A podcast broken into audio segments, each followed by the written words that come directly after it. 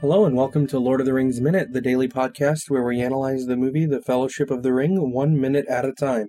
I'm Norman Mitchell, And I'm Cassandra Frederickson. and today we're going to be talking about minute 41, which starts with the end of the line from last week, uh, who knew that Bilbo had the ring, and ends with but through me, talking Gandalf. uh, Gandalf saying both of these lines. Uh, and the end of the minute is him talking about what would happen if Frodo gave him the ring. Yep. And he would uh, he would use this ring from a desire to do good, but through me. Dot dot dot. saying- we'll find out tomorrow. Yeah, we'll find out. We'll find out the rest of that sentence tomorrow. I find I find this scene interesting from just the structure of the movie standpoint because there is actually no showing of any power the ring has other than the ability to turn invisible And talk. and talk. It it can whisper. so when Gandalf says, "I would use this ring out of a desire to do good," th- that implies the ring has powers that we haven't seen, and honestly, we never see. Well, in the prologue, I mean, isn't it It's implied to be like the source of Sauron's great strength, right? Isn't it emboldening Sauron's? You know, mace throwing. yeah, Yeah, I think that's that's what the prologue kind of implies, uh, and I I think it's interesting to note that part of why Gandalf can probably use other powers of the ring in the first place is because he already can use magic. right. Because he's the same kind of being as Right, so Sauron. he would have access to different abilities through the ring, I guess. He'd be able to kind of play with the magical energy that put it together. Yeah. And uh, from there, he could probably do all sorts of things, just like uh, how Elrond has a ring of power. He could manipulate water and the sea, the weather around Rivendell. hmm So it'd be kind of interesting to see what someone like Gandalf could do with the ring, like what other powers the ring has, because I'm not sure that that's ever fully explored in Tolkien's work to begin with.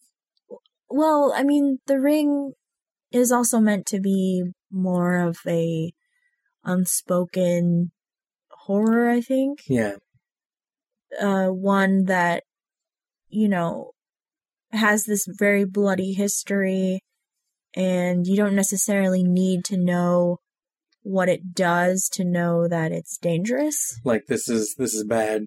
Leave it alone. Right. I mean, uh, at the time of Lord of the Rings publication, a lot of people kind of treated the work and the ring itself as almost an allegory for like nuclear weaponry.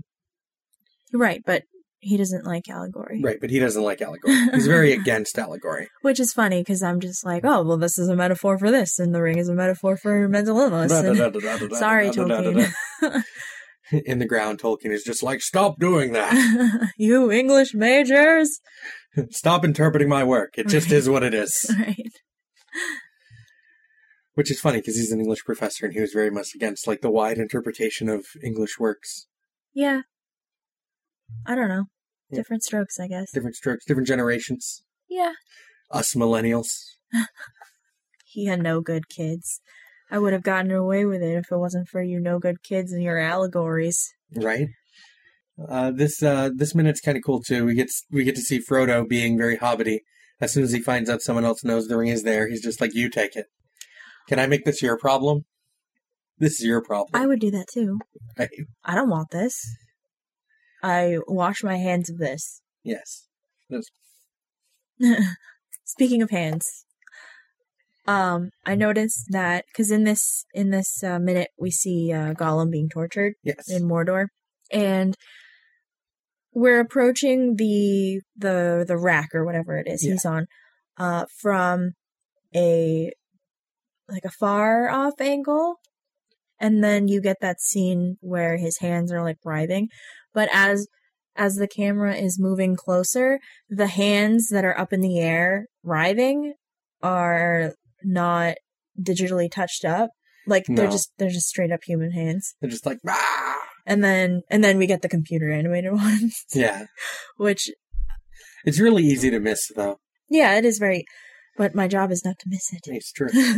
But it, it's a very easy to miss detail. i mean because we're looking for Little details. stuff like that We're trying to comb the minute. but i thought that was really funny And who who is that guy supposed to be? The one that gets chopped in half by the ring wraiths. Is that I don't supposed to know. be? Is that like the mayor of Hobbiton? I don't know. I honestly have no idea. Did did Hobbiton just lose its mayor? Yes, yes. Because he's Lost its wearing mayor. he's wearing you know a top hat. Like he's got a pocket watch chain. He's got the nice fancy vest and the the blazer, the suit jacket.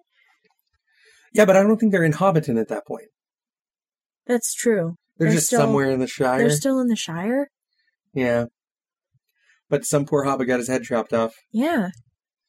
You know, whenever I remember that scene, when I think about the movie, I imagine that there's like a scene from, there's like a shot from behind of that head like leaving kind of comically. Oh my god. Why? Like, like a mannequin, but I know it's not there. Like every time I think of that scene though, I think of like other scenes in movies like that hmm where like someone gets their head chopped off and you see the scene from behind of like the head kind of separating, but it's obviously a mannequin. Yeah. And I always imagine that that scene is that that happens here, but it doesn't.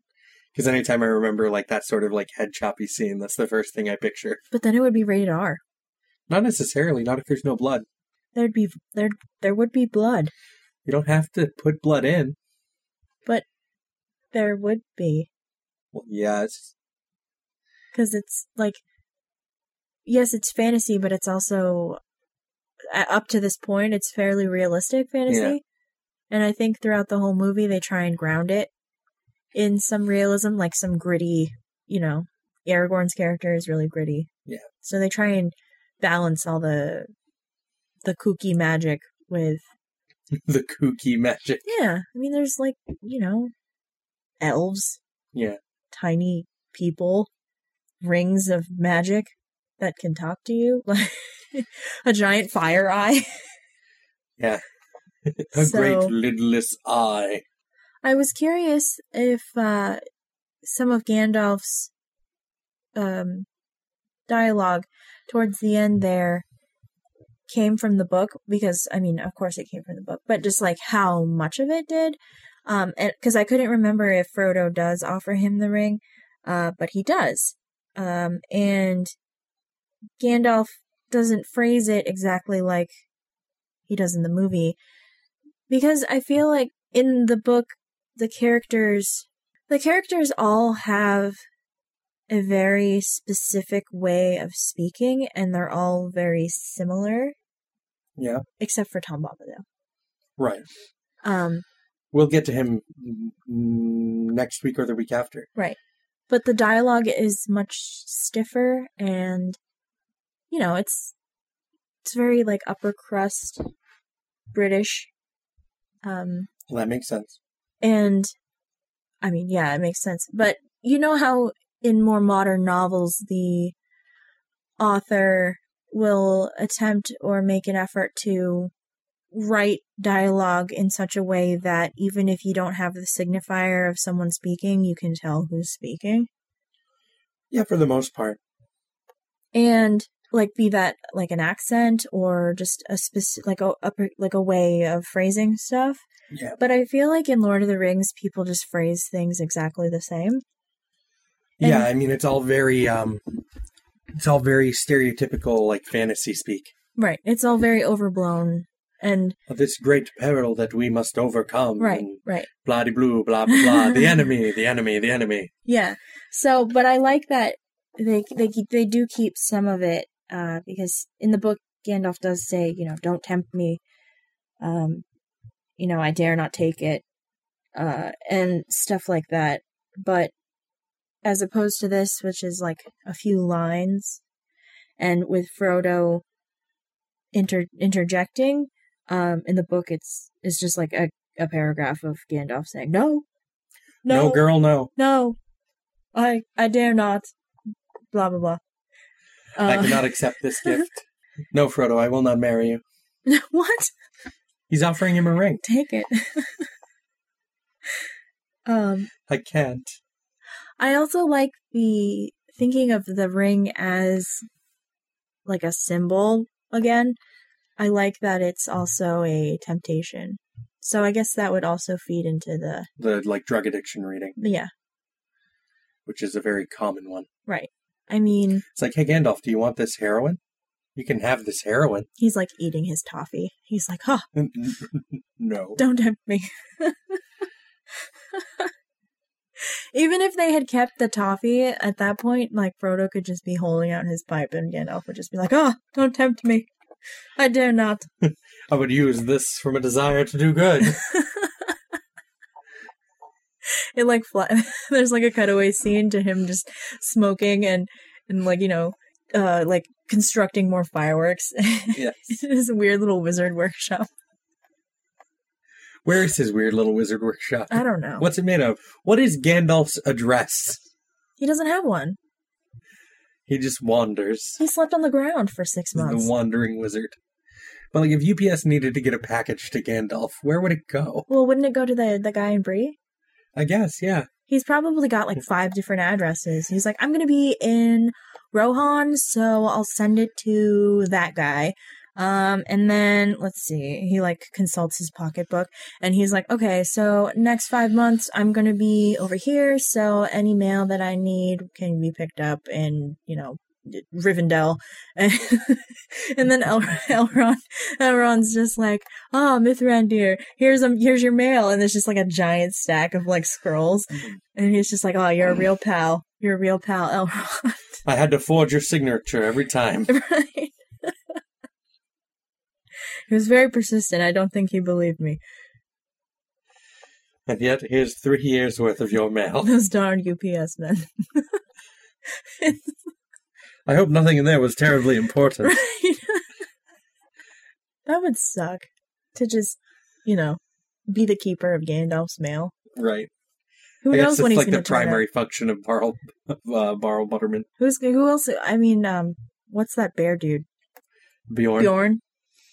He lives- Bjorn. Bjorn. Bjorn. Bjorn. Bjorn, I think. It's Bjorn. Pronunciation is hard. Radagast keeps getting Gandalf left mail with Radagast one time, but then Never It- again. he never got They it. got eaten.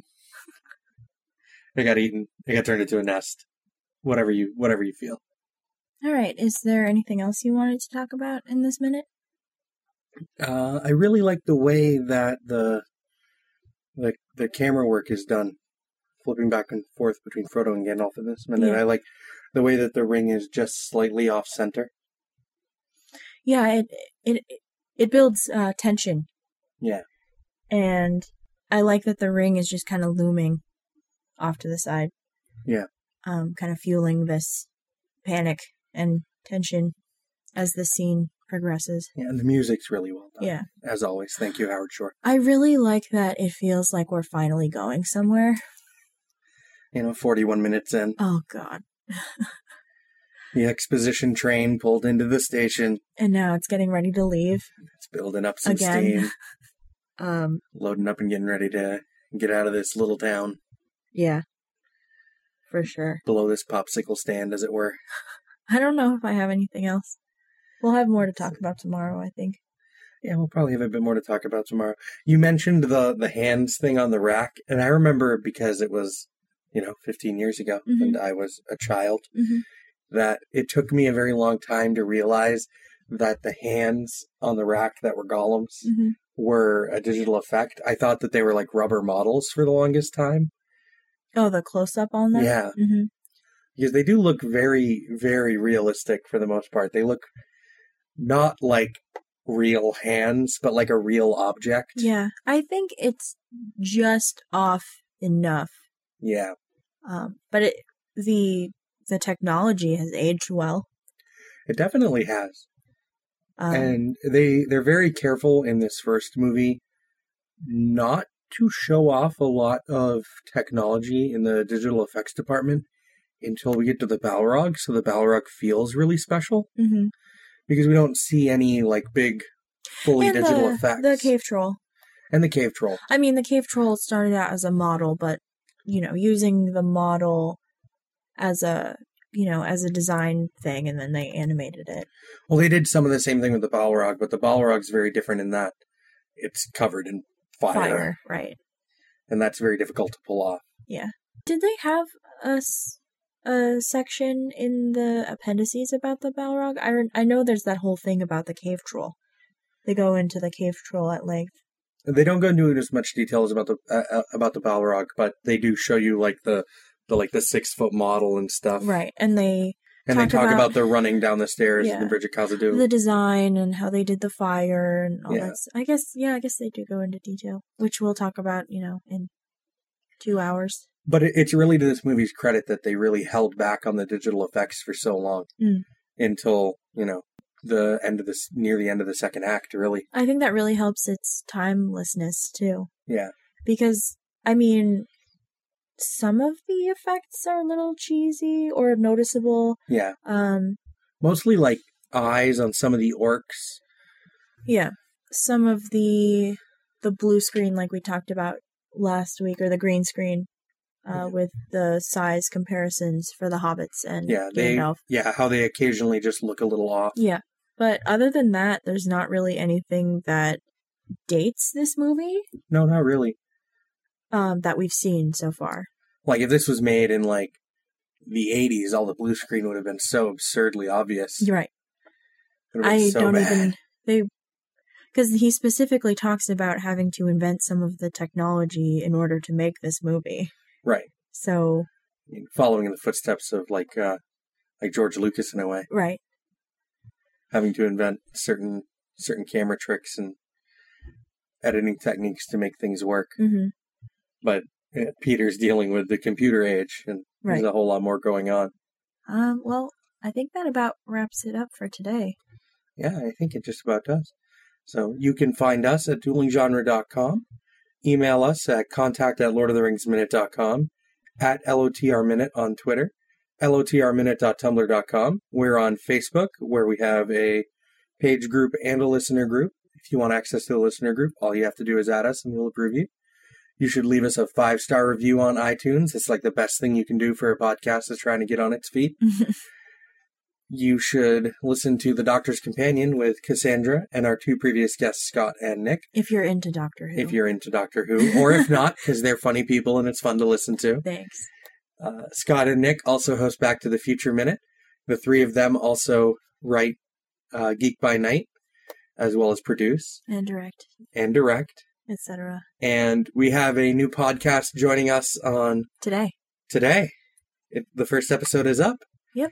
You should all listen to it as well because Harry Potter is cool and it's Harry Potter Minute. and you should support us if you are willing to and can at uh, duelinggenre.com slash support for our patreon there's also a one-time donation button on the site and hopefully we'll have merchandise by christmas We're working on it. we're working on it two thumbs way way up and as always special thanks to our patreon associate producer leaper182 Have a good Monday. have a great night